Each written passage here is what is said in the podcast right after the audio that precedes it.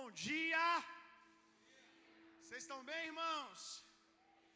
Aleluia, que domingo bonito, amém? Deus fez só para você, sabia disso? Esse é o dia que Deus fez.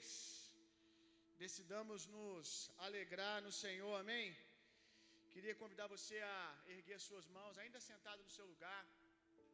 Agradecer a Jesus por essa palavra, por aquilo que ele vai compartilhar com o teu coração agora.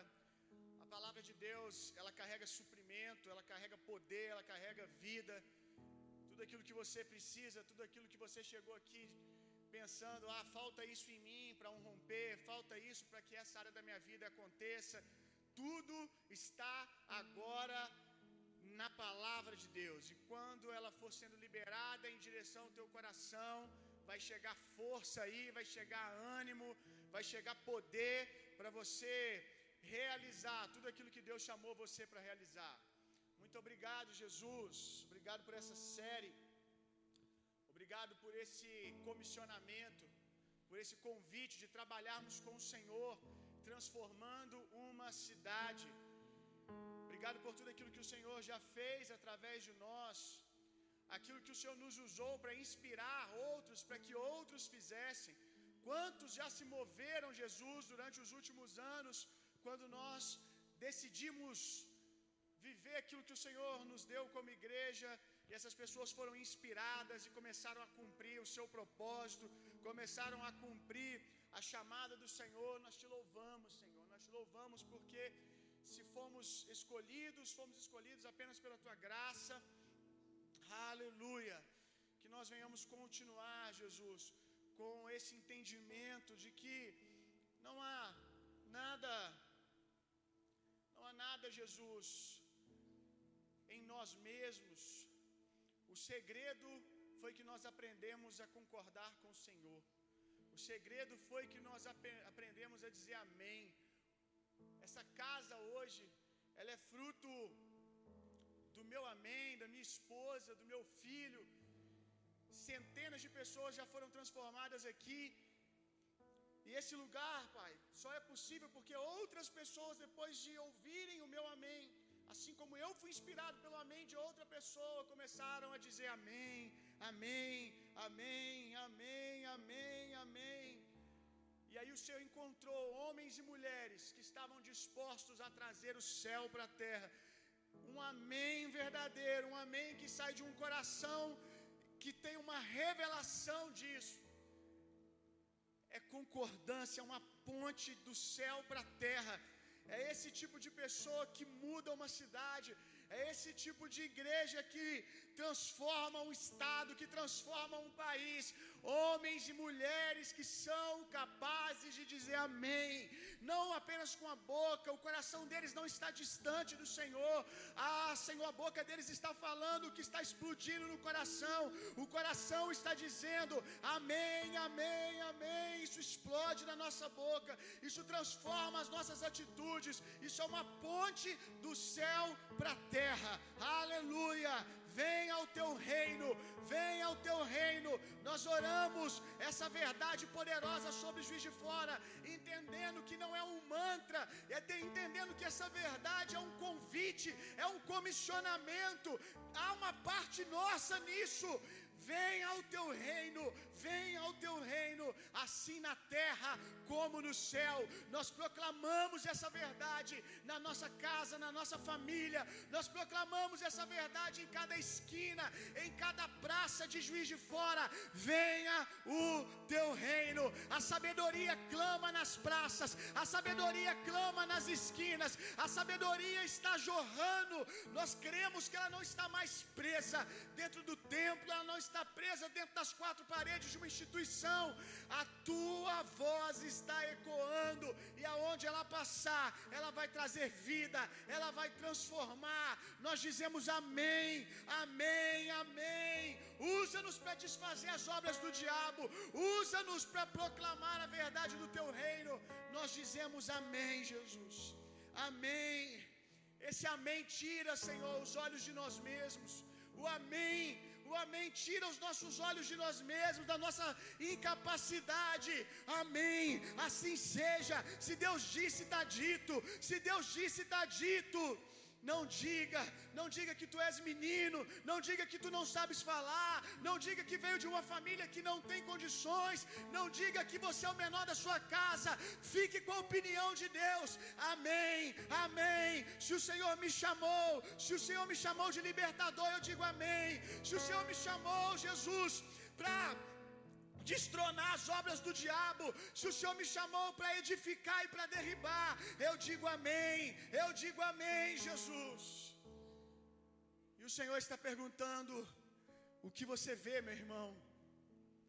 Se você consegue dizer que você vê, o que você vê conforme a mente de Cristo, você vai ouvir o Senhor dizer: Viste bem, eu velo para cumprir a minha palavra. Que, que você está vendo? Você precisa começar a ver com os olhos da fé, meu irmão. Aleluia. Homens que veem com os olhos da fé constroem a partir da fé, constroem coisas sobrenaturais.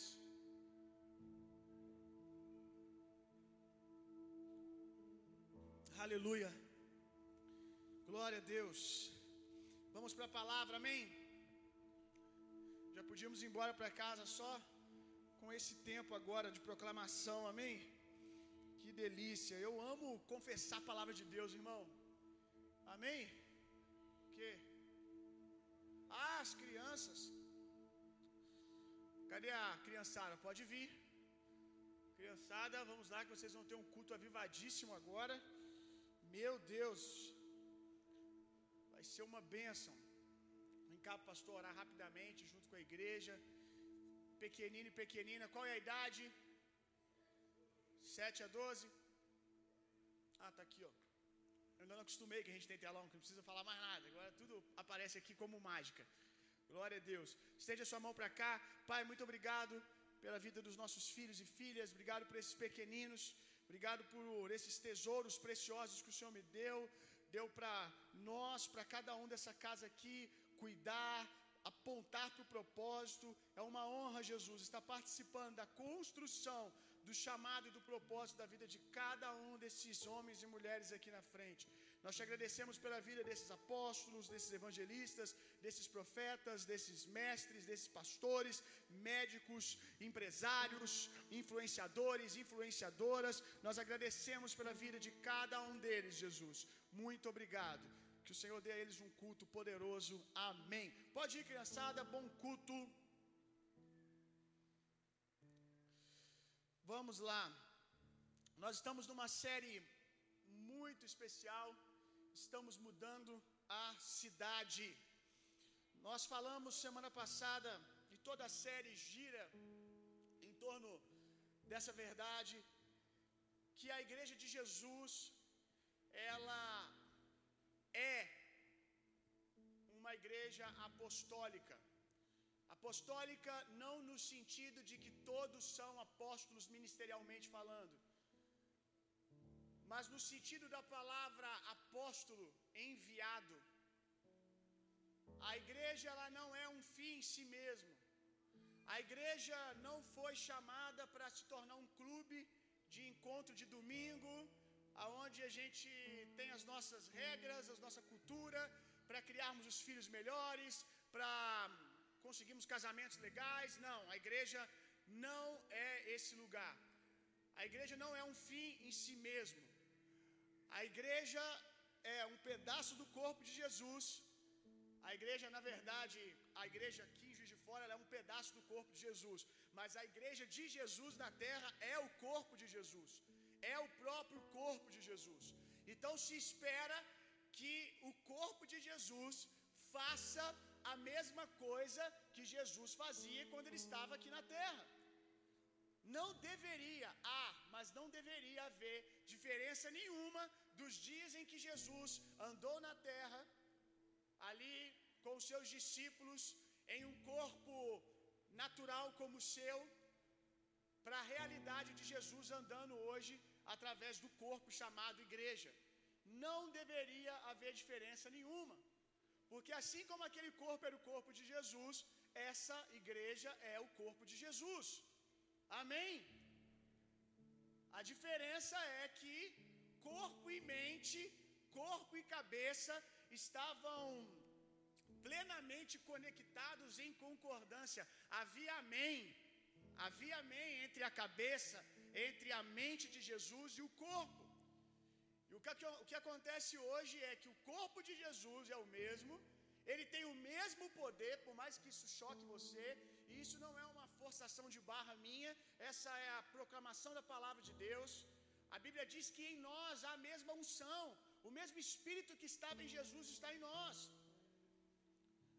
O que nos falta então é a mente, porque a obra do Espírito foi realizada por Deus, Deus deu a você, mas a renovação de mente precisa haver um desejo seu, precisa haver uma concordância sua, precisa haver uma inclinação sua para que isso aconteça. Então, Jesus, ele está na terra hoje, tão disponível, ou deveria estar, como estava naqueles dias.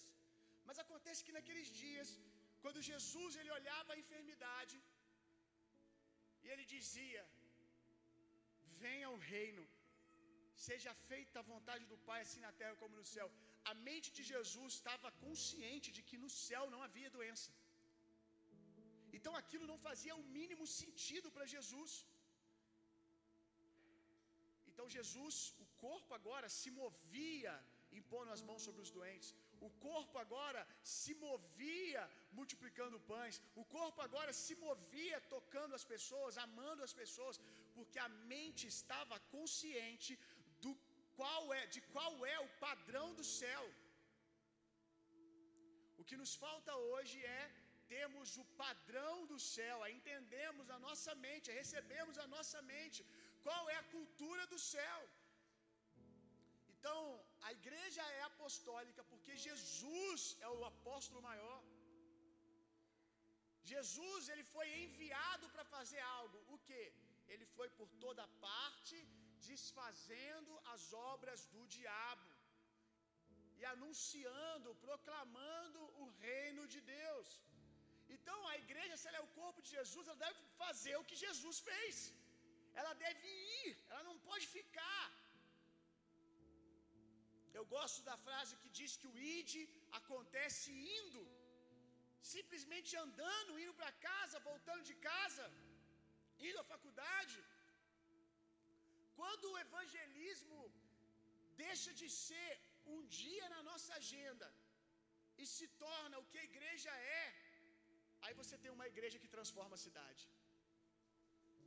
Eu tenho um sério problema. Eu não eu não quero dizer aqui que eu não acho que a igreja vez ou outra não possa se reunir para fazer uma grande ação, até para inspirar, para ativar outras pessoas. Uma ação evangelística, uma cruzada, isso tem o seu lugar no reino de Deus. Mas se tem uma coisa que me incomoda, são pessoas que ficam esperando ou ah, eu não vou ficar nessa igreja porque não tem uma ação evangelística cada 15 dias, eu não vejo um, um banner convidando as pessoas para evangelizar. É porque não faz sentido para mim convidar você para fazer o que é você. Ou deveria ser. Não faz sentido. Nós temos que aguardar um dia na nossa agenda para poder evangelizar, para fazer aquilo que é a nossa natureza. Precisa ser uma cultura que vem para fora. As pessoas que estão aqui hoje, eu vou dizer que 90% das pessoas que estão aqui hoje, elas não são fruto, fruto de um dia que a gente saiu para evangelizar. Graças a Deus por isso. 90% das pessoas que estão aqui, elas são frutos da simples oportunidade de conviver em algum momento com o Filho de Deus que congregava nessa igreja. De esbarrar com alguma coisa que fluiu de dentro de um homem de Deus, de uma mulher de Deus. E ponto. Isso é uma igreja apostólica. É uma igreja que entende para que veio, o que está fazendo na terra, meu irmão. Um povo que não transfere também a ideia de comissionamento para instituição. Esse negócio de instituição só existe porque nós precisamos ser organizados na sociedade, irmãos. A instituição, espiritualmente falando, ela nem existe. A instituição, CNPJ, corpo de liderança, é, primeiro tesoureiro, líder de não sei o que lá, isso não faz a mínima relevância no mundo espiritual. A unção ela não está sobre a instituição, a unção, ela está sobre a pessoa, a unção está sobre a pessoa que se conecta com outra pessoa, que se conecta com outra pessoa, e braço acha mão, e mão acha cotovelo, e aí braço acha tronco, e aí nós damos imagem a Jesus na terra. Quantos estão entendendo o que eu estou dizendo? Então pare de esperar a instituição organizar uma ação social, a instituição organizar uma ação comunitária. Ei, meu irmão, a unção está em você.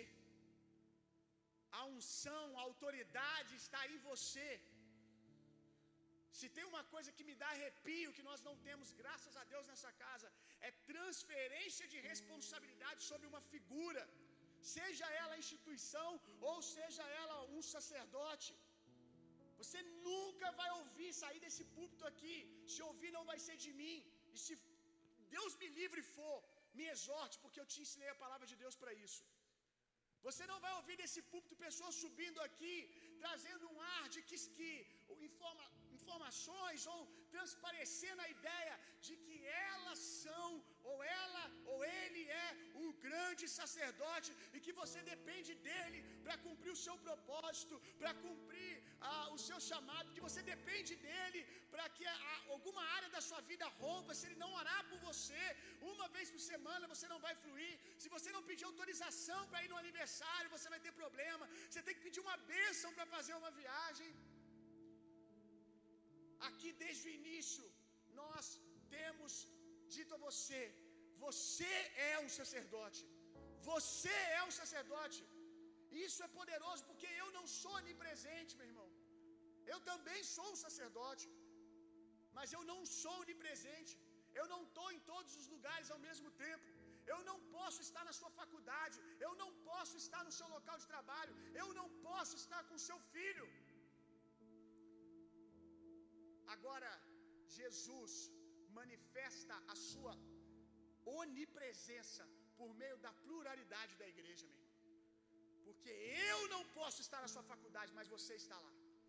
Eu não posso estar com seus filhos, mas você está lá. Se Jesus enche tudo em todos, então Jesus está lá. Amém. Ah, quando uma igreja tem clareza de apostolado, meu irmão, de que todos nós fomos enviados para fazer algo. Então a gente tem falado nessa série sobre esse tipo de avivamento, que é um avivamento que não é só um movimento de seis meses, de um ano, mas um avivamento que muda a cidade, que transforma, que serve a cidade, um mover de Deus que alcança as ruas. E para que esse avivamento de transformação na cidade aconteça, precisa haver transformação de mente. Para que aconteça, tem que haver transformação de mente. Se acontece, é porque houve um nível de transformação de mente. E para permanecer, tem que continuar a haver transformação de mente. Deu para entender isso? Se o avivamento, porque avivamento existem níveis, lembra que nós falamos semana passada? O nível que nós estamos vivendo hoje é fruto de alguns que tiveram sua mente transformada em algum momento. E aí a gente começa a ver poder de Deus, sinais, maravilhas, coisas sobrenaturais acontecendo. Aí agora a gente vai ficar olhando para o sobrenatural? Não.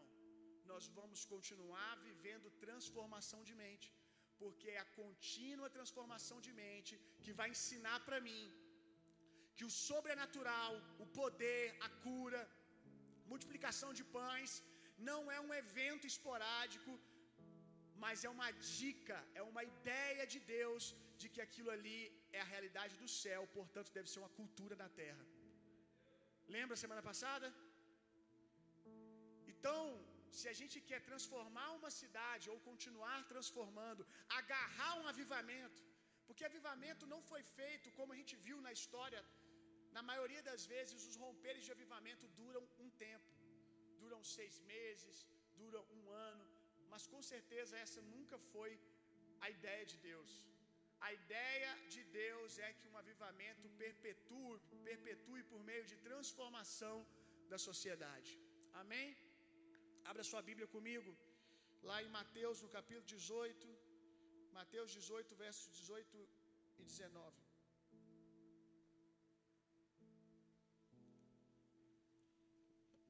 Mateus, capítulo 18, verso 18 e 19. Hoje nós vamos abordar na segunda parte da série o subtítulo, né? O título da série é Estamos mudando a cidade.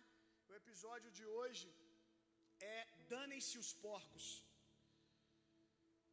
Lá na frente vai fazer sentido. Nós ainda estamos falando de transformação de mente para avivamento. Você vai aprender hoje que você não poderá concordar com Deus se não tiver uma mente totalmente rendida. Digo-lhes a verdade: tudo que vocês ligarem na terra terá sido ligado no céu. Tudo que vocês desligarem na terra terá sido desligado no céu. Também lhes digo que se dois de vocês concordarem na terra em qualquer assunto sobre o qual pedirem, isso lhes será feito por meu Pai que está nos céus. Com quem Jesus está falando aqui, irmãos? Jesus está falando com seus discípulos. Jesus aqui não está conversando com a multidão, Jesus está dirigindo a palavra aos seus discípulos. O que é ser um discípulo? É alguém que está num processo para adquirir a sua cultura, o seu DNA, a sua mente. É um sucessor.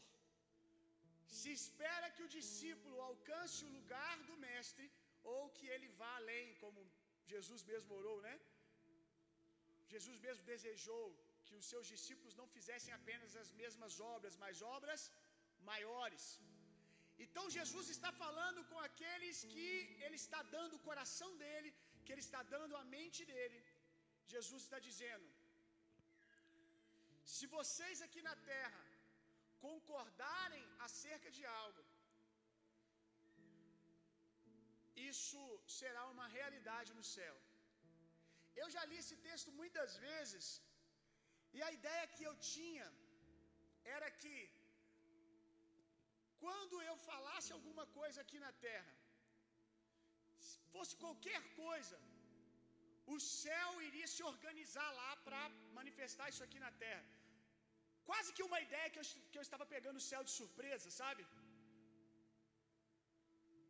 Quando você lê esse texto sem imaginar com quem Jesus está falando e combinado com todas as outras pregações de Jesus, a ideia que tem é essa: de que se eu encontro com o Daniel aqui e eu falo alguma coisa,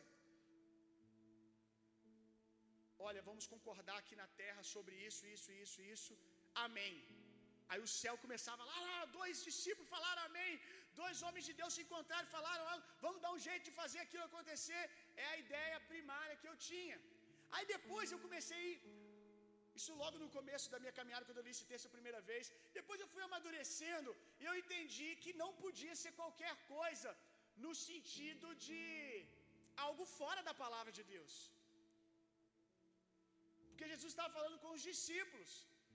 Então, obviamente, o qualquer coisa aqui é a partir de um discípulo. É qualquer coisa que estivesse em linha com a palavra de Deus.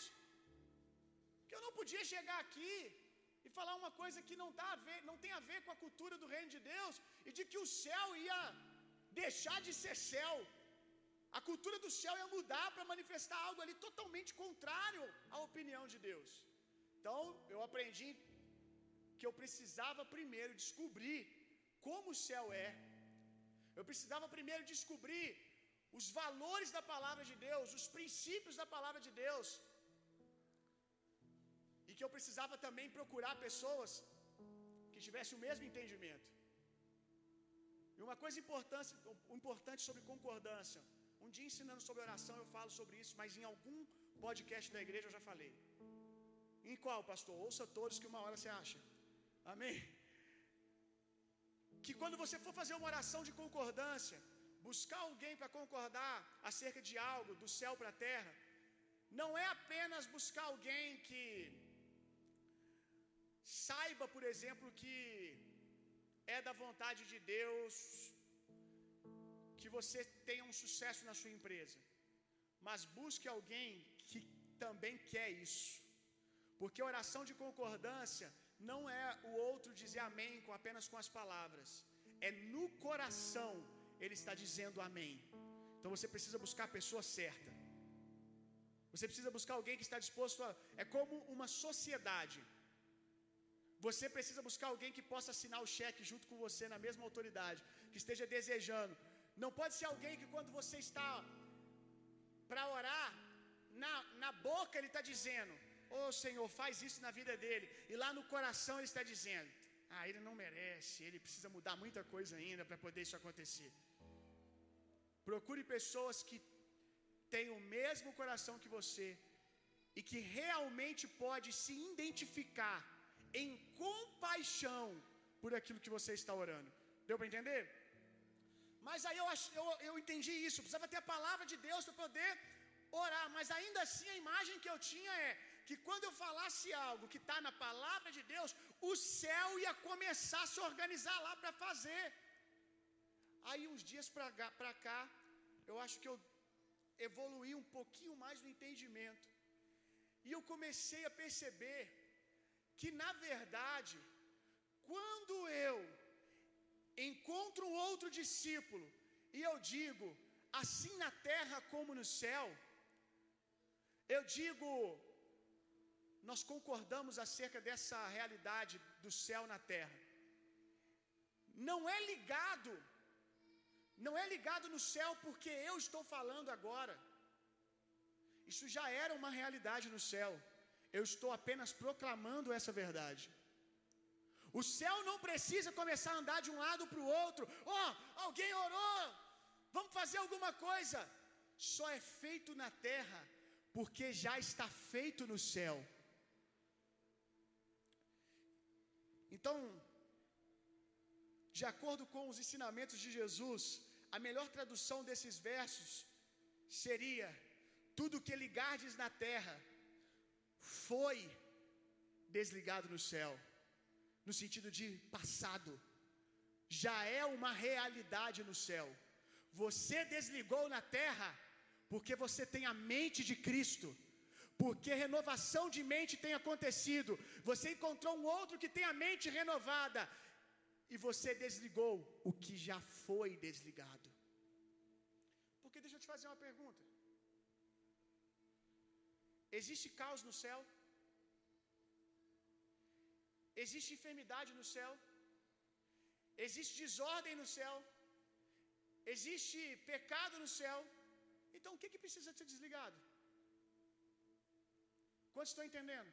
No céu já é uma realidade. O céu já disse amém para isso tudo. Tudo que nós queremos ver de transformação, que está na palavra de Deus, no céu já está feito, já é uma realidade. Agora, quando a minha mente vai sendo renovada, e eu digo, eu desligo isso na terra. Mas por que, que eu digo isso? Porque eu sei que isso não está ligado no céu. Porque eu sei que isso não é uma realidade no céu. O céu não muda. O céu não precisa se organizar. A única coisa que acontece é que há uma proclamação na terra daquilo que já está no céu. No céu já está liberado, no céu já é uma realidade. Quando nós falamos, o que acontece não é que o céu se organiza, o céu desce. O céu não corre de um lado para o outro, vamos desligar isso aqui. O céu desce. O céu já estava na expectativa de que alguém dissesse amém. O céu só se manifesta. Aleluia! Digo-lhes a verdade, tudo que vocês ter, tudo que vocês ligarem na terra terá sido desligado no céu. Tudo que vocês ligarem na terra foi desligado no céu. Tem até algumas versões que estão mais próximas disso. E tudo que vocês desligarem na terra foi desligado no céu. Não é será, foi, já é uma realidade. O que, que mudou? É a sua mente que está mudando. Também lhes digo que se dois de vocês concordarem na terra em qualquer assunto sobre o qual pedirem, ele está falando com discípulo, com gente que está recebendo a mente dele, isso lhe será feito para o meu Pai que está nos céus. E aí ele vai dizer que se dois ou três estiverem reunidos no lugar, ali Jesus está. Por que, que ali Jesus está? Dois ou três reunidos no lugar é eclésia, igreja. Dois ou três em um determinado lugar é o suficiente para ser igreja. Não precisa da instituição, não precisa da placa, do CNPJ. Dois ou três reunidos no mesmo lugar, com a mesma mentalidade. E esse é o segredo. Porque a gente tem muito, por exemplo, quantas empresas tem pelo menos dois crentes ali que trabalham no mesmo setor? Quantas faculdades na sala tem dois cristãos ali, três cristãos na mesma sala? E por que que nós não vemos a manifestação do reino? Porque há ali dois, mas talvez não tenham a mentalidade de concordância com o céu. Eles não entendem o que o céu pensa. Eles estão ali apenas de corpo, igreja, igreja, mas sem entendimento do que o céu pensa para manifestar na terra. Se dois ou três estiverem no lugar, ali o Senhor estará. Por que, que ele estará? Porque ali há igreja. Porque ali há eclésia. A palavra eclésia, assim como apóstolo, que não é uma palavra que Jesus criou, é uma palavra que ele pegou emprestada da cultura romana. Eclésia também não foi uma palavra que Jesus inventou, ele pegou da cultura romana. Eclésia era uma espécie de governo, de. Deixa eu achar a palavra aqui. Vou usar uma frase, porque eu não estou achando a palavra que eu queria. Uma bancada de decisões. A eclésia era um grupo que tomava decisões acerca de Roma, zelava pelas regras, zelava pela lei. Quando o imperador ia tomar uma decisão, vez ou outra, ele chamava a sua eclésia, ele chamava os seus conselheiros, os seus essa bancada de opinião, e essa eclésia ela tinha uma certa autoridade. Se dois ou três da eclésia estivessem numa farmácia, eles tinham, tinham autoridade para cobrar a cultura de Roma, para cobrar os valores de Roma naquele lugar. E aí, Jesus, quando vai nos chamar de igreja, ele nos chama de eclésia, ele nos chama de sua bancada. Cooperadores, Ele nos chamou para cooperar com Ele. Então nós estamos numa farmácia, nós estamos numa faculdade. Se dois ou três estão ali, ali há uma eclésia, ali há uma expressão do governo romano, e aqueles dois ou três devem ser respeitados como tal. E aqui eu não estou falando agora de um respeito no nível de, olha, somos igreja, nos respeitem. Nós estamos falando de principados e potestades nós estamos falando de dominadores, nós estamos falando de quem realmente nossa guerra, nossa guerra é contra. Quando nós estamos em uma farmácia, quando nós estamos em uma faculdade, num trabalho, e há dois ou três ali com a mente de Cristo, há uma eclésia, aquele lugar, a geografia espiritual daquele lugar precisa se submeter, porque é uma expressão do governo de Deus ali. Há uma autoridade ali. Quantos estão entendendo o que eu estou dizendo? Precisamos renovar nossa mente, irmão, para podermos concordar com o céu para pararmos de achar a, a, as coisas de Deus estranhas, para pararmos de achar as coisas de Deus esquisitas. Deveria ser normal para nós, deveríamos ver milagres, nos relacionarmos com o sobrenatural, não como se aquilo fosse um acaso, mas como parte do nosso estilo de vida. É normal, é assim que nós nos movemos.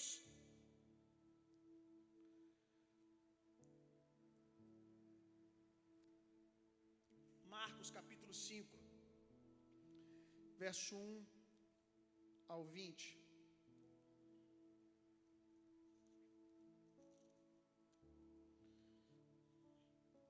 Vamos falar do Gadareno. Quem lembra dele semana passada?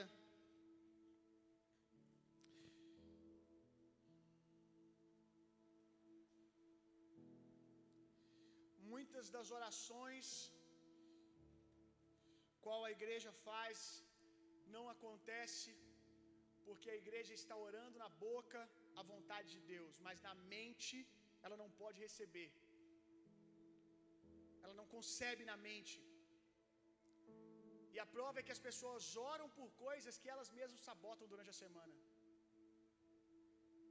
A prova que muita coisa que a igreja fala na boca não está na mente enraizado, não se tornou uma cultura é porque nas reuniões de orações nós vemos aí na vou dar um exemplo aqui, desenhar uma situação. Na reunião de oração, às vezes se dá temas de oração, né? Fulano, você ora por isso, você ora por aquilo, tal. Quantas vezes eu ouvi homens e mulheres orarem de maneira eloquente sobre família. Eles oram de maneira eloquente sobre família falam bonito, aleluia, e falam até a palavra de Deus.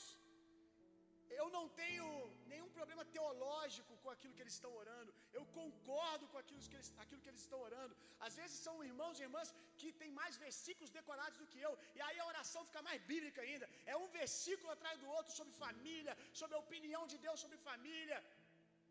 Muito bom isso. Aleluia. Glória a Deus. E com o passar do tempo, você vê o mesmo irmão desistindo da sua família. Ou então não passa muito tempo, sai dali na oração de domingo e durante a semana, durante a semana está consumindo pornografia, está sendo um adúltero nas suas conversas no ambiente de trabalho com outras moças, ou uma moça com outros rapazes. O mesmo, a mesma que estava orando e biblicamente. Quantos estão entendendo o que eu estou dizendo quando eu digo biblicamente? Era a palavra de Deus na boca dele. E isso vale para tudo. Aí você não entende por que, que você fala tão bem de finanças. Você fala tão bem de prosperidade. Quando você vai orar pela prosperidade de alguém, você fica chocado com o nível da sua oração. E aí, muitos de nós saímos de momentos como esse, questionando, porque passa uma semana, o irmãozinho que você orou por ele, ele vive, ele desfruta. Aí você diz: Deus, qual é o teu problema comigo? Porque eu que orei por ele, eu que orei por prosperidade, e ele viveu romper. família dele, isso, aquilo, está acontecendo conforme eu orei, mas aqui não muda. Minha oração foi tão bonita. Qual é o problema? É que quando você orou por ele, ele saiu dali e começou a renovar a mente dele com a sua oração. Ele começou a dizer na mente dele: está errado, eu tenho que mudar. Eu entendi, oração é um comissionamento, irmão. Oração é um convite à mudança. Eu preciso mudar. E ele saiu dali pegou aquela oração, agarrou aquilo com toda força e começou a deixar aquilo transformar. Enquanto você continua orando bonito, falando bonito, mas não transforma, não se torna a sua cultura. Quantos estão entendendo o que eu estou dizendo? Se não se transformar na sua cultura, no seu estilo de vida, significa que a sua mente ainda não foi renovada. Nós precisamos, irmão, continuarmos sermos violentos na oração, na proclamação da palavra, mas precisamos deixar essa palavra transformar a nossa mente, porque Deus está procurando pessoas que concordam com Ele, não numa oração bonita de domingo, mas que na vida elas demonstram isso. A vida é um amém. Eu vou dizer de novo: a vida é um amém. A vida é uma pista de pouso para que Deus aterrisse, aterrisse nessa pista. A vida é um, um barro maleável que Deus pode fazer o que Ele quiser. É isso, irmãos, que nós precisamos. Senão a gente vai ficar igual naquela música, ao invés de cantar, eu não quero só um arrepio, não quero uma emoção, já ficar, eu quero emoção, eu quero arrepio. E o mesmo que ora bonito sobre família destrói o filho em casa destrói a mulher em casa, porque não permite que aquilo comece a transformar o estilo de vida. Como vai ser poderoso para a nossa vida de oração como igreja? Já pensou, irmãos?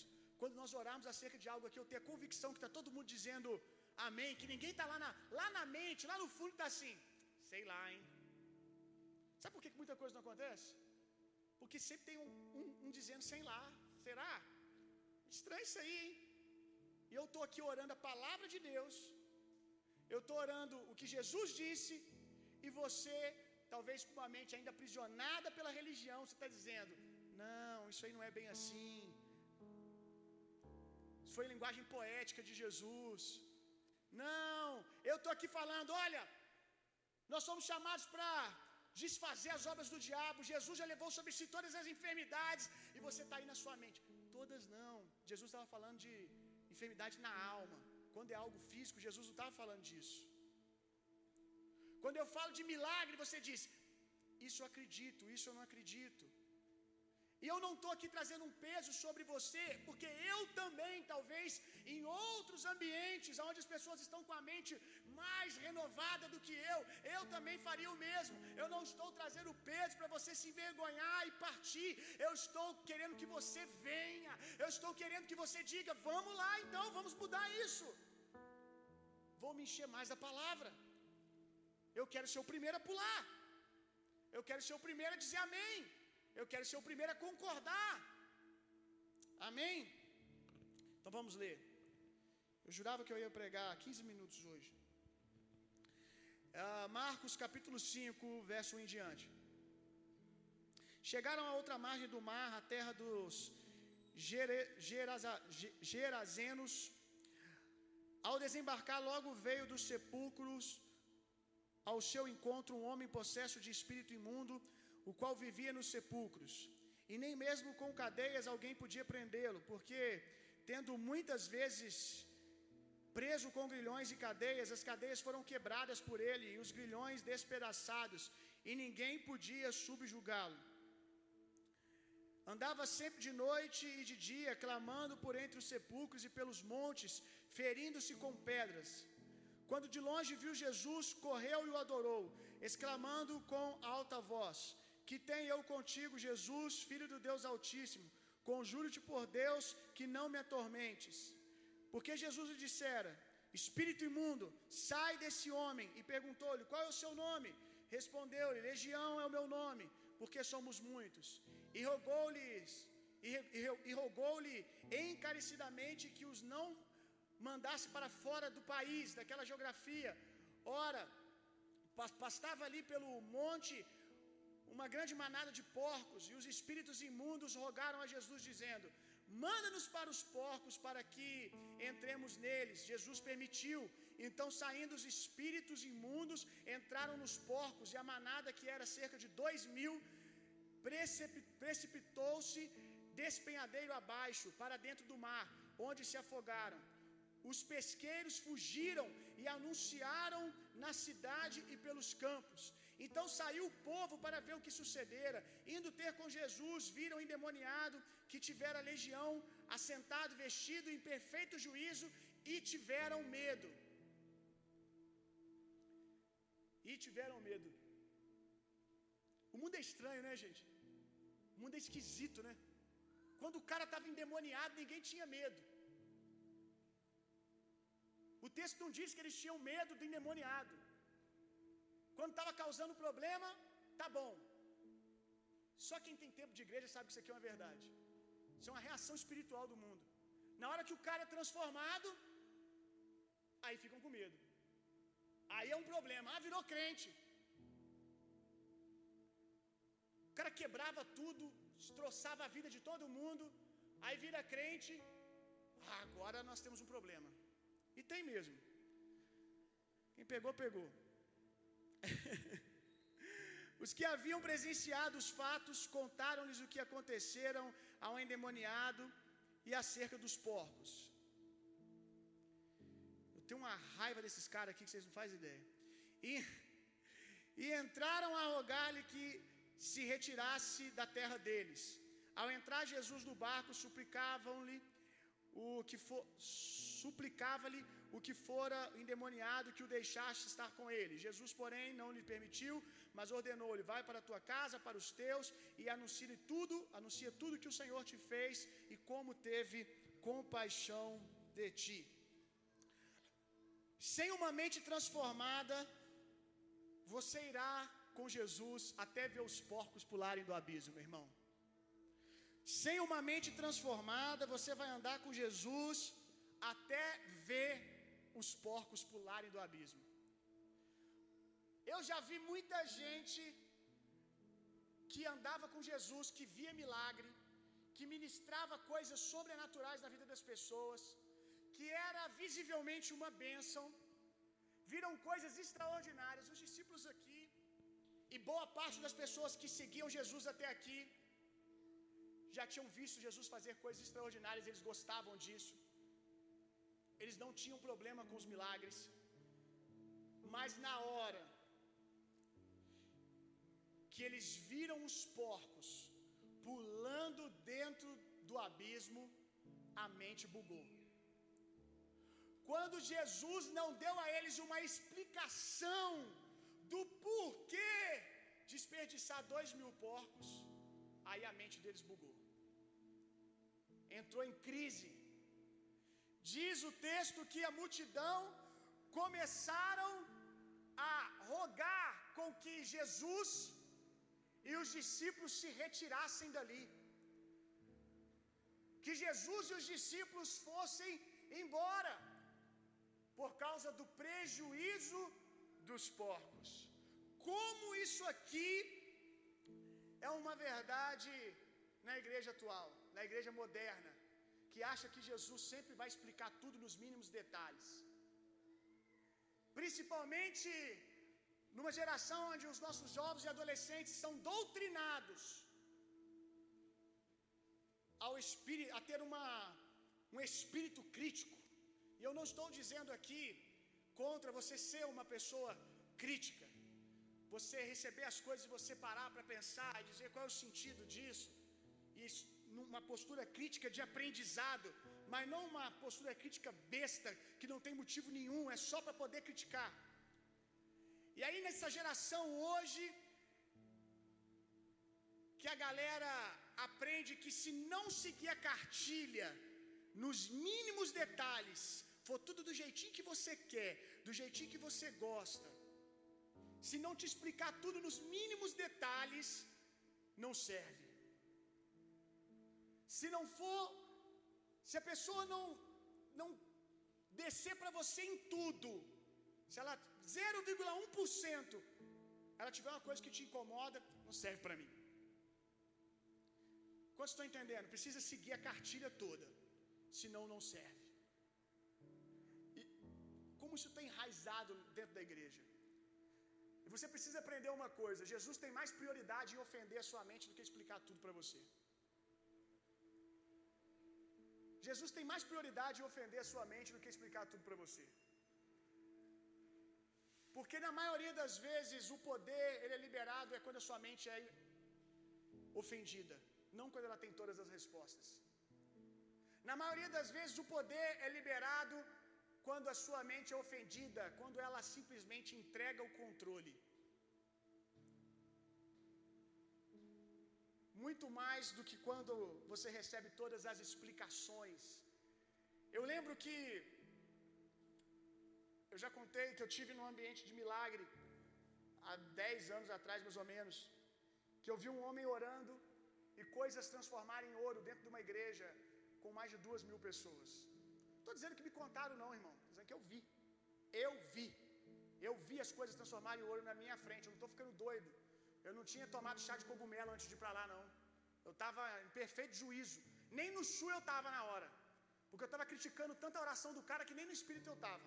Que enquanto ele orava, que Deus ia fazer aquilo, eu estava só criticando. Então, nem emocionalmente envolvido com o negócio eu estava. Eu estava emocionalmente para dar errado. Eu era o cara que eu estava falando aqui agora há pouco. Isso aí eu não acredito, não. Não, porque Deus falou comigo que coisas vão começar a transformar em ouro para que vocês saibam do poder de Deus nesse lugar tal. Eu, eu tô lá. Brincadeira, é um brincalhão esse cara. Para que isso? Olha a mente aqui que quer ter o controle de tudo. Para que isso? Ou seja, para Deus fazer, tem que ter um sentido para mim. Para que isso? Aí o cara orou, orou, orou. Vou resumir aqui, porque a história é muito longa. E de repente começou a acontecer, meu irmão. Começou a acontecer para tudo quanto é lado. Aí o relógio da pessoa ficava metade de ouro e a outra metade normal, de metal. E o cara, um senhorzinho de uns 80 anos, ele era desaforado. Ele fazia questão de falar: Jesus fez só metade por causa dos incrédulos, para não falar que veio de casa. É eu dizia: É isso mesmo, fala Jesus, está falando é comigo mesmo. Toma, para deixar de ser bobo. Aí vinha cinto, metade, um pedaço do cinto de ouro. Quem vai fazer metade do cinto de ouro, gente? Dente. Eu conto aqui que eu estava tirando foto no dia, então a minha missão na equipe do cara era tirar foto. Então eu tinha que ficar registrando as coisas. Aí quando eu fui tirar foto com aquelas câmeras digitais, que aparece a foto na hora, né? Revela ali na hora. Quando eu fui tirar foto, eu olhei na boca da pessoa e tinha lá um, dois dentes. E eu já estava escandalizado com aquilo. Meu Deus, que loucura é essa? Só que quando eu bati a foto, quando eu olhei na câmera, não apareceram mais um, dois. Tinha aparecido três, quatro dentes. Eu não me lembro exatamente. E a gente até tinha, uma amiga minha até tinha essa foto. Minha mãe conhece ela, a Dani, que ia lá muito lá para casa uns 10 anos atrás, uma amiga. E a, a Dani foi na câmera dela, tinha os dentes ali transformaram na minha frente. Quando eu olhei de novo para a boca da pessoa, estava exatamente como estava na câmera, ou seja, na hora do clique, toma, incrédulo. Esse aí eu fiz só para você. Só para você voltar para casa na bênção hoje. E eu lembro que eu saí dali, e quando eu contava isso, a expressão das pessoas ao ouvir numa mesa sempre foi a mesma quando eu ouvi o cara falando que ia acontecer. As pessoas perguntam assim: Poxa, pastor, legal, mas para que isso? E eu fui ouvindo essa pergunta do para quê, duas, três, quatro, e eu tentava ali responder, e de fato eu tinha uma, algumas ideias do porquê que Deus fazia isso, mas eu não tinha entendido a plenitude do porquê Ele fazia. Que a, a verdade do porquê Ele fazia estava escondida na pergunta das pessoas. Eu acho que quando a quinta, a sexta pessoa chegou e me perguntou, mas para que isso? Mas assim, sabe, não há de qual o sentido disso? Para quê? Eu falei, por esse motivo que está acontecendo aí agora, para ofender a sua mente para ofender a sua mente, para que você saia daqui sem a sua mente ter o controle, podendo explicar tudo nos mínimos detalhes. Se você quiser andar com Deus, você vai ter que aprender a ter a sua mente ofendida. Você vai ter que aprender a dizer amém com o teu coração. Você vai ter que aprender a dizer amém e a mente natural tá bugando, mas a mente de Cristo tá dizendo é isso. O reino de Deus é isso. Pode ir, creia somente. Descobri o porquê depois disso, meu irmão. Fala pra mim que um doente pode não ser curado. Rapaz, eu já vi foi coisa virar de ouro, meu irmão. Fala pra mim que não vai dar para pagar a conta da igreja no final do mês. Quem administrativo sabe disso. Se tem um povo aqui que vê milagre nessa igreja, é administrativo da igreja. Quantas vezes, pastor, isso, isso faz desse jeito? Gente, daqui a tanto tempo nós vamos comprar isso, isso e isso. Mas, pastor, aí nós vamos juntar. Não, pega o dinheiro faz isso com o dinheiro. Investe aqui, oferta ali na vida de fulano. Faz desse jeito. Não faz sentido. Como assim? Sabe por quê, meu irmão? Eu vi coisas transformarem em ouro na minha frente. A minha mente não consegue me parar mais. A minha mente natural não consegue dizer para mim que aquilo não faz sentido mais.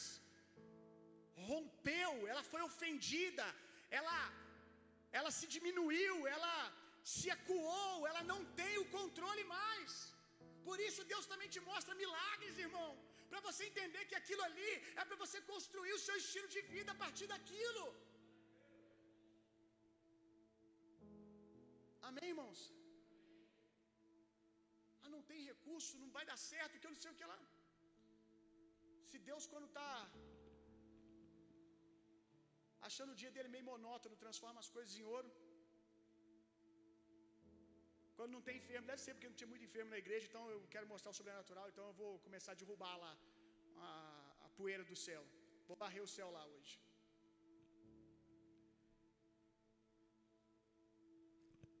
Agora, quando você vê os porcos pulando, qual é a sua reação?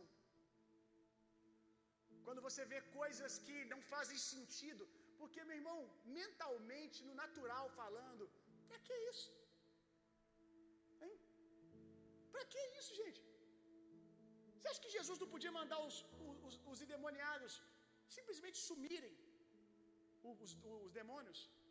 Entra na árvore. Sei lá, meu irmão. Some daqui. Qual o sentido disso? Pra, pra quê? Aí, se você for vegetariano, eu respeito pra caramba isso. Até tenho vontade de ser, só não estou conseguindo. Não, eu não estou sendo irônico, não, é verdade. Eu já tentei algumas vezes, mas. Precisamos de renovação de mente aí, irmão. Não está funcionando. Por que ele não salvou os porquinhos? A mente buga, né? Por que, gente? Jogar o demônio dentro do porquinho, o porquinho estava ali pastando.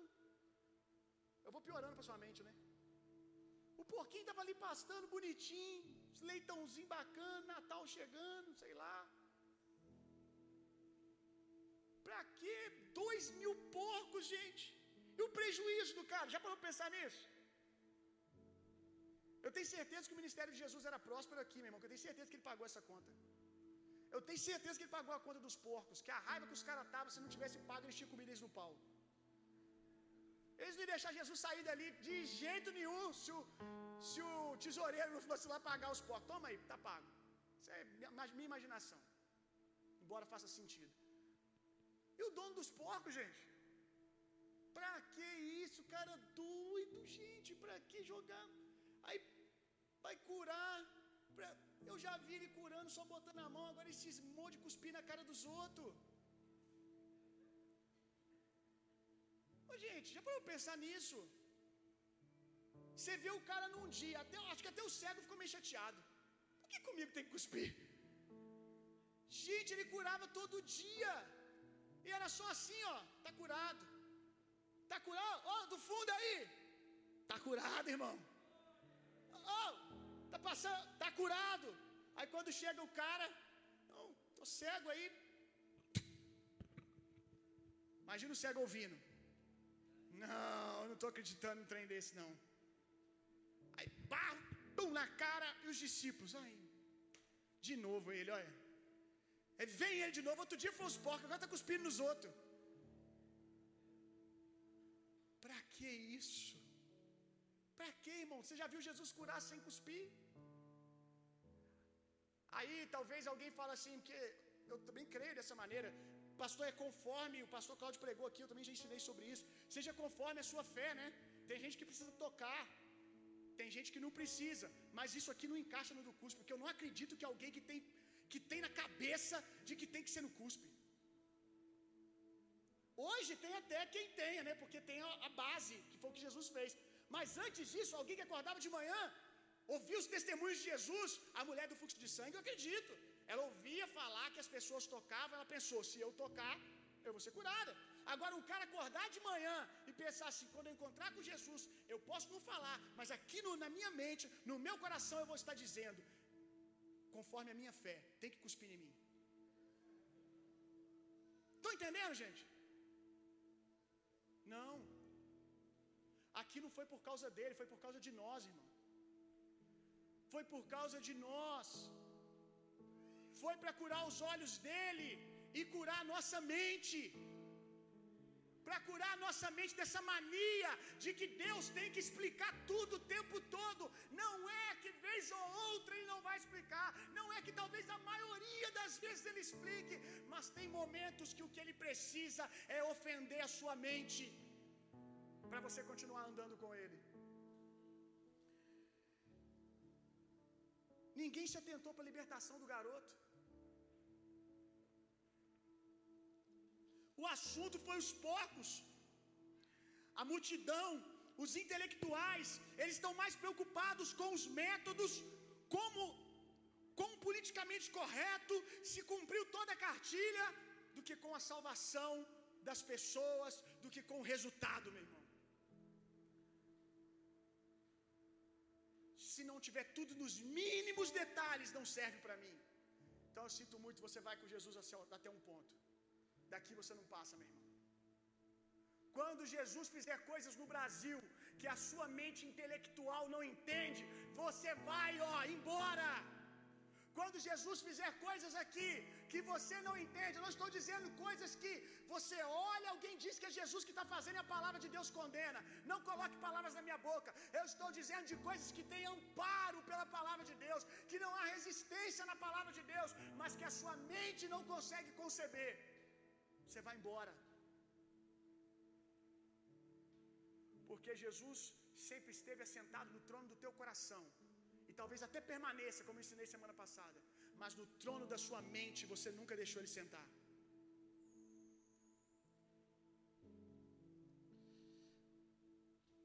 Jesus não vai seguir a sua cartilha. Jesus não vai seguir a sua cartilha. Bota ela no fogo quanto antes. Jesus não vai seguir a minha. Jesus não vai seguir a sua. Ele vai fazer o que tem que ser feito. Jesus e os discípulos são chamados de arruaceiros. Você está realmente preparado para andar com Jesus, irmão? Eu acho que essa pregação tinha que estar ali, no primeiro dia que todo mundo decide por Jesus. Você está realmente preparado a andar com Jesus?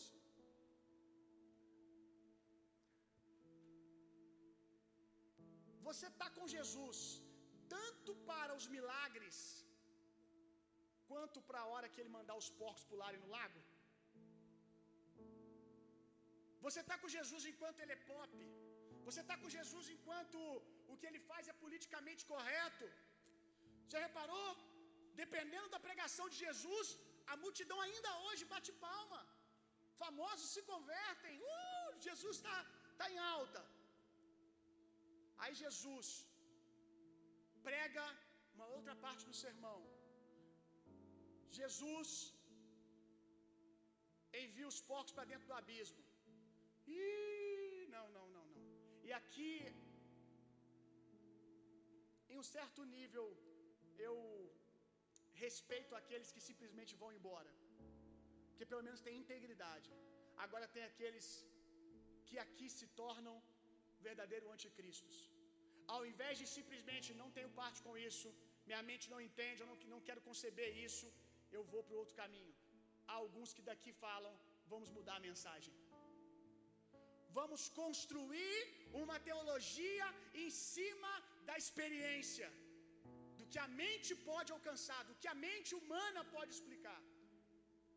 Quando você nasceu de novo, Cristo nasceu em você e agora você tem que decidir ofender a sua mente e deixar que a mente de Cristo cresça. Você tem que andar com a mente de Jesus, meu irmão. Jesus não é fofinho sempre, meu irmão. Quando necessário, ele é bem inconveniente. Ou você não acha inconveniente alguém dizer: Quer me seguir? Se você quiser fazer isso, se necessário for, você vai ter que largar o teu pai e tua mãe. Não é inconveniente virar para um jovem e dizer assim: quer me seguir? Pega tudo que você tem e vende. Dá aos pobres. Depois você vem e me segue. Talvez você não ache isso inconveniente até pensar que Jesus recebeu muitas outras pessoas sem dizer isso. Talvez não soe para você inconveniente, porque você não parou para pensar que os outros discípulos não ouviram isso. Que outros seguiram Nicodemos, José de Arimateia, depois que Jesus é morto, ele ainda é chamado de discípulo de Jesus, e o texto diz que ele era um homem rico e influente. Por que, que Jesus não pediu para Nicodemos? Por que, que Jesus não pediu para José de Arimateia? Por que, que Jesus não pediu para a família de Lázaro? Sabia que a família de Lázaro era rica? Por que, que ele não pediu para Marta? Por que, que ele não pediu para Maria? Aí ele vem e pede para esse jovem: Isso não é justo, isso é muito inconveniente, a minha mente não concebe. É porque ele pediu para quem precisava ser pedido. E ponto. Você não conhece o coração daquele jovem, hoje nós conhecemos, né, porque a Bíblia nos diz. Mas em, tantos outros, em tantos outros momentos a gente vê pessoas sendo ofendidas. E estranho que você anda com Jesus há tanto tempo e quando você vê alguém ofendido, você segue aquele alguém. Ao invés de pelo menos questionar se talvez Jesus não conhece essa pessoa muito mais do que você. Só para a gente terminar, 2 Coríntios capítulo 10, verso 5. Andar com Deus requer confiança, meu. E são os porcos pulando que constroem isso em nós. Nem sempre é fácil. Seguindo Jesus, eu já tive que, depois de ver os porcos pulando, continuar seguindo, mas meio constrangido, sabe? Cabeça baixa. Imagina os discípulos, gente. Jesus, posudão, indo embora, porque com certeza ele não ficou nem um pouco constrangido. Jesus indo tranquilo e os discípulos tudo atrás. Viu isso aí, Pedro? Vai embora. Já falei, rapaz. Vou para onde? Para onde eu irei se só tem palavras de vida eterna? Só ele tem palavra de vida. Eu tô lascado, cara. Comecei a seguir esse cara aí, apaixonei, já era. Aí o André, todo administrador. André, pra que isso, cara? Nós querendo comprar telão, o cara jogando porco dos outros dentro do. André, outro dia aí a gente tava começando o caixa lá da. O caixa dava diminuindo, né? Porque ninguém sabia que Judas estava roubando, né? Isso aqui, isso é minha, tá, gente? Tá na Bíblia não. O caixa começou a, começou a, não ficou vermelho não, mas começou a diminuir. Aí André, rapaz, oh Deus, levanta outras viúvas para sustentar o nosso ministério. Tá acabando o recurso. Rapaz, a gente vai fazendo conta outro dia, agora o cara manda o porco dos outros. Dois mil, gente. Podia. Já, já, outro, outro cálculo aqui. Isso aqui é a minha. Gente, vocês não podem ler a Bíblia junto comigo, não, vocês vão ficar doidos. Tinha uma legião, a legião estava onde, gente? Toda. Num cara só. Sim ou não? A legião estava toda, milhares de demônios num cara só. Eu, eu, eu pensei aqui agora. Por que, que Jesus não mandou tudo para um porco só? Gosta de causar, gente. De vez em quando ele acordava de manhã para causar, não é possível. Olha isso aqui, gente. Sem porquinho não cabia. Não, quero dois mil. Adrenalina, vou andar por fé. Adrenalina. Mata dois mil. Pula dois mil porcos. Aí André, poxa vida, cara, não entendi, era nada. Era um cara endemoniado, ele joga para dois mil porcos.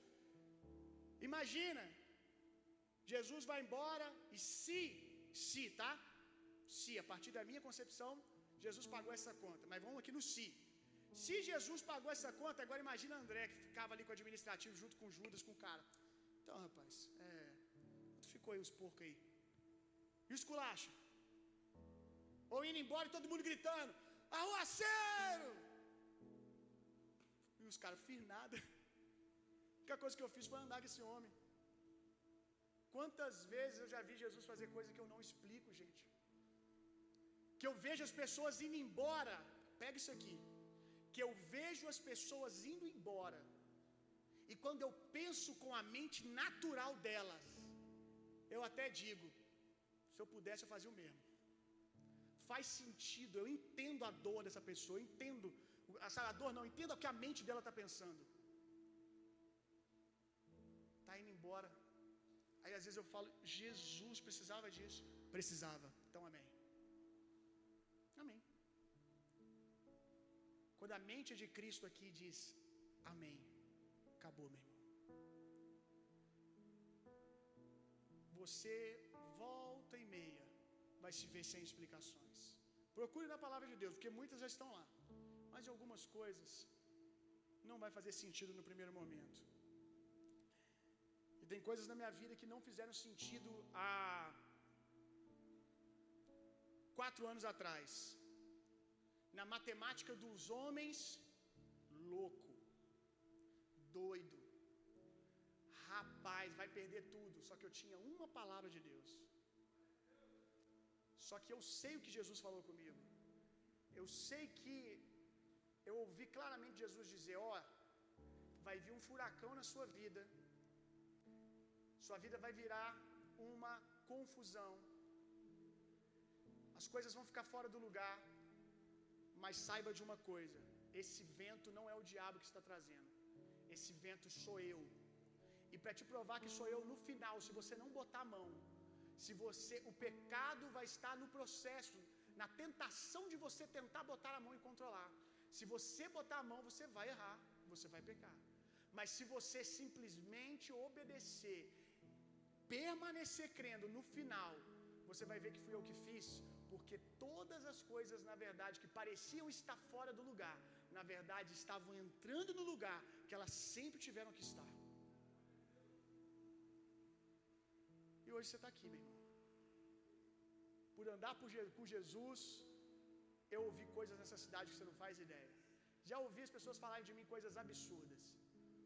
Mas eu preciso manter os meus olhos fixos em Jesus eu não posso ficar olhando para o show que as pessoas estão dando pelos porcos, pelo que se perdeu, pelo que elas achavam que tinha que ter ganhado. Eu preciso continuar olhando para Jesus, porque num piscar de olhos ele vai e faz outro milagre. Eu preciso ver, eu preciso estar nisso. Amém. 2 Coríntios 10, 5: Destruímos argumentos e toda pretensão que se levanta contra o conhecimento de Deus, e levando cativo todo pensamento para torná-lo obediente a Cristo. Levando cativo todo pensamento para torná-lo obediente a Cristo. Eu já ensinei aqui que quando um pensamento vem que não tem a ver com a mente de Cristo, que não tem a ver com a cultura do reino de Deus, você tem que dar voz de prisão para esse pensamento. Está preso. Eu prendo você. Quando você prende alguém, você está tirando dele a liberdade de fazer alguma coisa, a autoridade de construir algo. Então, quando um pensamento vem, porque vai vir, vai vir fruto de um ataque do diabo ou simplesmente fruto da sua mente que naquela área ainda não foi renovada. Nem sempre a culpa é do diabo. Às vezes é algo que está ali dentro. Você não sabia, mas está lá. E o fogo traz o fermento para fora. Quando nós chegamos em ambiente de pressão, nós vemos coisas que nós não víamos antes. E aí, de repente, aquele, aquele fermento sobe, aquele pensamento vem. O que, que você tem que fazer? Mão para cima, está preso em nome da lei. Eu te prendo. Esses dias eu entrei num novo nível nesse versículo, nesse verso. Porque aqui diz, com a palavra de Deus, a gente, acho que é o quê? 16 anos, 15 anos lendo isso aqui, meu Deus do céu. E eu entendi isso agora. Levando cativo todo pensamento. Prende o pensamento. A minha revelação via até aqui. Aí essa semana eu entrei num novo nível. Porque eu me peguei pensando, ouvindo a ministração de um grande homem de Deus. nos filmes de guerra. Poucos dias atrás eu vi um filme. Ah, como é que é o nome daquele filme que eu gosto, Galo? Toda vez que aparece na televisão você fala, e é o Bill aí, vai falar do filme. Do carinha americano lá que é preso, é inquebrável, imparável. Hã? Aí. Substantivo eu sei tudo, só não sabia o nome. Como é que é? Invencível. Quem não assistiu esse filme, assista, tá? Não é cristão, não. Mas o cara era cristão, aí tem uma, uma uns, uns princípios legais. Invencível. Filmaço. E nesse filme Invencível, esse cara do exército, do exército americano está no Netflix. Porque quando a gente fala de filme hoje em dia, já, alguém já está. Será que tem no Netflix? Viu? Estou igual Jesus sabendo o que você está pensando.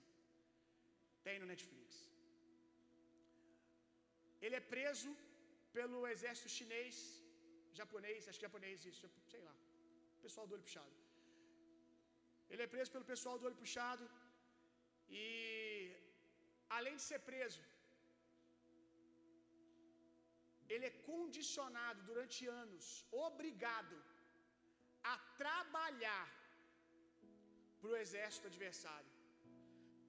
Os serviços piores que tinha no acampamento, era ele que fazia. Ao invés deles matarem o cara, eles tornavam o cara um servo dele. E tinha uma base lá que era só de soldado que outrora tinha sido inimigo, mas agora foram feitos escravos para trabalhar para eles. O que isso tem a ver com esse texto, pastor? Vamos ler de novo? Quantos sabem que o apóstolo Paulo era um soldado? Você tem que pensar com a mente de um soldado agora. Tem coisas que estão escondidas na meditação da palavra de Deus. Se você só lê, você recebe.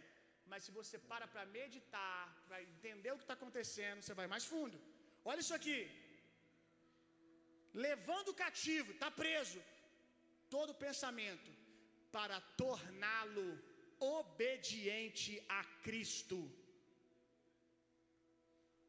Um pensamento que veio, que não era da mente de Cristo, você prende, e agora você faz o seguinte: você pega aquele pensamento e começa a colocar ele para trabalhar para a mente de Cristo. Pastor, eu já entendi a dinâmica, mas como fazer isso? Como por exemplo, você está andando na rua e aí você olha para alguém, ou nem olha, está andando normal, de repente, uma seta do diabo, um pensamento, falando mal de uma pessoa, trazendo para você uma informação maliciosa, cheia de amargura, de ressentimento de outra pessoa. Eu não só prendo dizendo, está repreendido em nome de Jesus. Eu obrigo aquele pensamento a trabalhar para Cristo. Sabe como? Eu não estava pensando naquela pessoa até aquele dardo vir. Então agora eu abençoo esse homem em nome de Jesus. Eu ministro vida sobre ele. Sabe de uma coisa? Eu vou dar uma oferta para ele. Eu vou ministrar algo na vida dele. E assim para tudo. Vem um pensamento de incredulidade acerca dos seus negócios. Não apenas prenda, mas comece a obrigá-lo a trabalhar para você. Comece a pegar aquele pensamento e coloque ele para servir a Cristo. Comece a dizer: a minha empresa é uma bênção, os meus negócios são uma bênção. Você devolve o ataque do diabo, meu irmão. Você coloca aquela força que veio contra, com tanta violência, e você devolve. Quantos estão entendendo o que eu estou dizendo? Então, não é mais apenas pegar o pensamento e prender, é começar a botar os pensamentos para trabalhar para Cristo. Amém? Muito obrigado por essa manhã, Jesus, por tudo aquilo que nós aprendemos. Pode se colocar de pé no seu lugar, renda graças ao Senhor, com as suas mãos erguidas, diga muito obrigado, Jesus. Tire um tempo agora pensando nessa palavra. Claro que você vai precisar de muitas horas para fazer isso, mas pense agora naquilo que Deus falou que realmente foi revelação para você. Que você ouviu e falou: sou eu, eu preciso dar atenção para isso. Agarre isso agora. Agarre isso agora. Aleluia. Toda essa casa vai ser uma casa de cooperadores com o reino de Deus. Aleluia. Às vezes eu posso parecer para você que eu já concordo com Jesus com tudo, mas não é assim, irmãos. Eu tenho uma estratégia. Eu sempre, você sempre vai me ver andando perto de um novo convertido.